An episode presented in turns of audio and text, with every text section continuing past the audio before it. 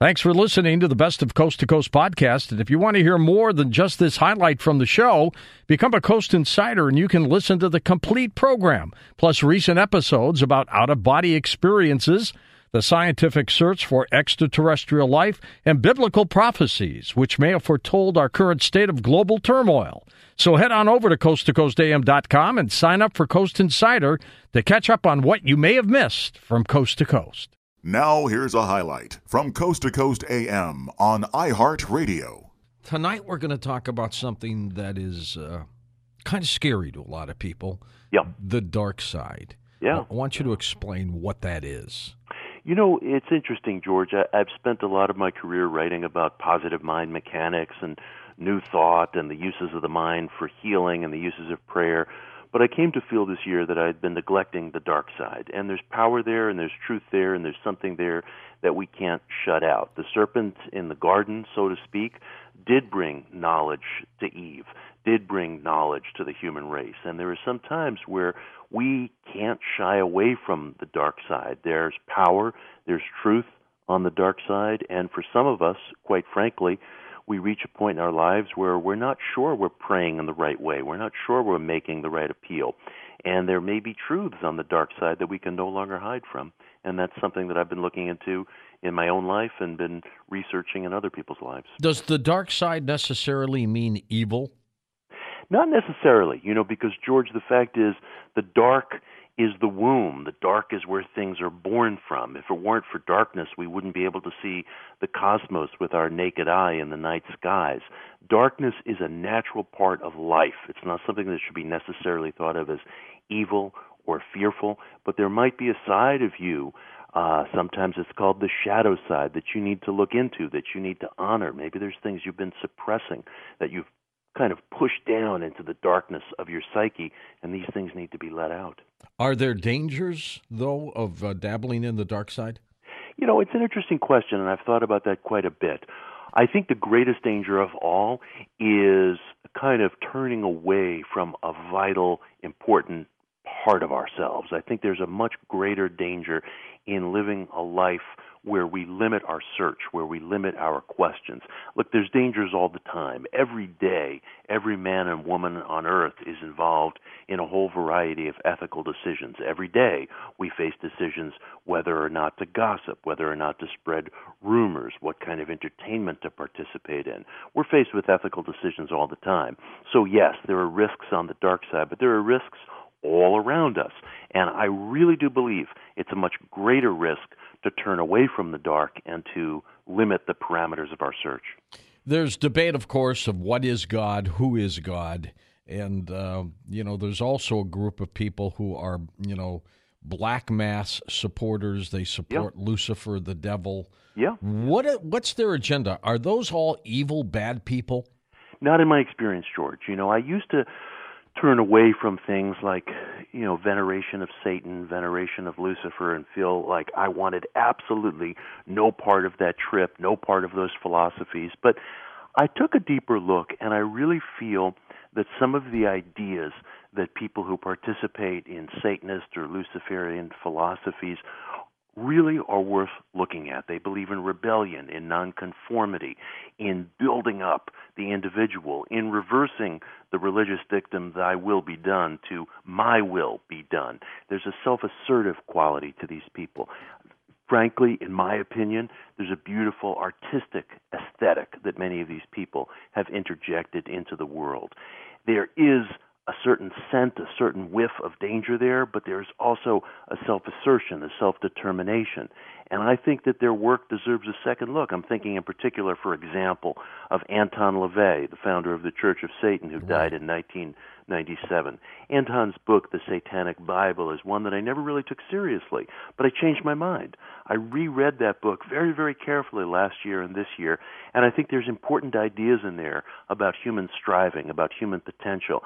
Not everybody fits into a congregational religious structure, for people who are outsiders and who have felt alienated, some of the ideas that are emanating from the satanic, from work like Anton LaVey's, from work like Michael Aquino's, can be extraordinarily empowering, can be extraordinarily vigorating. I won't turn away from the dark side because I won't reject a question. And I feel like we are searchers, and that means searching everywhere. Well, it, it does, but the, wasn't was Anton LaVey? Was he? Would you consider him evil? No, I really wouldn't. I really? really wouldn't. I think he was an upstart. He was a musician. He was an artist. Uh, I think he was a self-styled troublemaker in the best sense. You know, we are rebels. We like to think of ourselves as rebels, as nonconformists, as people who just don't go along with the flow. In a way, that's the most important archetype in our country. That's the cowboy. That's the outlaw. You know, Anton LaVey was somebody who completely embraced uh, that archetype, that image. He wasn't an evil man. He was an extraordinarily creative man. He was a great artist, and uh, he lived by his own inner light, and and I think there was greatness in the man. Frankly, we lost a great man uh, tonight. Uh, this morning in England, uh, Stephen Hawking dies. Stephen Hawking, yeah. seventy-six years old. What what a great mind he had. Yeah, unusual figure. You know, I I knew people who had been associated with him, and they would tell me how in addition to his genius, in addition to the to the the the, the spark of of great insight and mental beauty that existed within the man, he was completely unembarrassed about his disability. He would absolutely not be embarrassed, would not allow himself to feel psychologically limited by his disability, and people were as impressed by that quality as they were by his intellect. The fact that he lived so long in that condition is absolutely staggering remarkable, remarkable. Lived with an artificial breathing machine uh, that was invented in Tel Aviv, actually, and he he was an extraordinary man. He demonstrated that there's so much to life that goes beyond the physical. We were working on trying to get him on the program, uh, oh, right? and we we got really close, and then we had a problem because apparently it takes him after you ask him a question a yes. good 40 seconds or so to program and type his answers into his talking machine, and and because of that, we would have had uh, you know blank air for yeah. those forty seconds. Uh, I wanted to get him on the program live, of course, and you know we contemplated, well, maybe I should just tape him and then edit it and edit out those sounds. So we were right. working on something like that uh, and then we've lost him. So uh, yeah, a great yeah. opportunity. It's interesting in a world where we are so accustomed to instant gratification and to news traveling immediately over binary code. You know, here here was a man who took an unusually long amount of time to answer a question. It, it was it's a different way of life. It's a different measure of of of, of timing and, and portioning out one's time. He he he was one of the most unusual figures of the past century in this. And what a mind! Oh my yeah. gosh, he made you think and yeah. that that was you know for, you know I mean he said things like be wary of telling the universe where we are because some extraterrestrials may not be friendly. I remember he, that well. He, he was did... very concerned about us being discovered by extraterrestrials rather than the other way around. He warned that you don't want to be the one who gets discovered. You want to be the one who's doing the discovering. Yeah, absolutely. And uh, which is another reason why I think no question can be left unasked, you know, because someone is going to ask it. Something's going to come looking for you if you don't go looking for it. He was also very concerned, of course, about artificial intelligence and the uh, possibilities that artificial intelligence might find the individual obsolete at some point. You have something called the anarchic uh, uh, anarchic magic. Anarchic what is magic. that?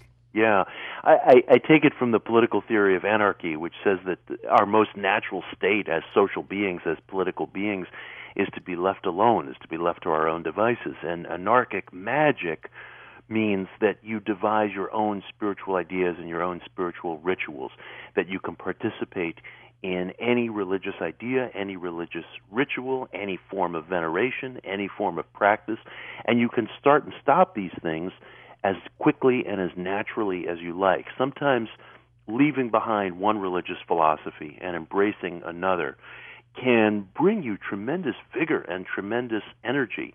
Uh, when you embrace a new set of ideas, you often do so without prejudices, without limits, without preconceptions of what can and can't be done. And you might decide one day that you're going to perform a ritual from a religion, for example, that's completely alien to you, or that you're going to dispense with any kind of congregation or liturgically based ritual and you're going to invent your own. That's what anarchic magic is all about. It's bringing a spirit of anarchy to your own religious search and the results can be just incredible because you you leave behind any sense of parameters, you leave behind any sense of limits and your experiments become highly individualized. That's what I try to practice.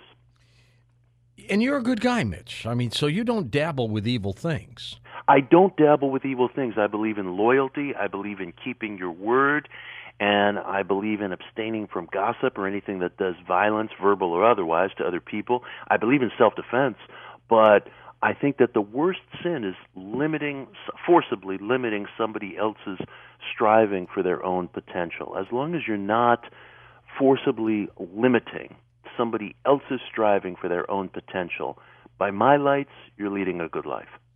Absolutely. Our dear friend Mitch Horowitz with us tonight. We're talking about the dark side. I guess could you call it also the occult? Yeah, sure. You know, I think that the the the occult uh, uh, it, it's such a broad term. You know, it really means the search for hidden knowledge. It means the hidden. It means the unknown. And there's parts of the occult that people sometimes refer to as white magic. There's parts of the occult that people refer to as black magic. But the truth is, I want to throw away those distinctions today. In the year 2018, for me, my journey is to throw away distinctions of white and dark magic, inner and outer, even good and evil. I want to ask, what is the end product? Is this productive? Is this of myself as an individual? And as long as I'm not disrupting the life of somebody else, I call it good. Listen to more Coast to Coast AM every weeknight at 1 a.m. Eastern and go to coasttocoastam.com for more.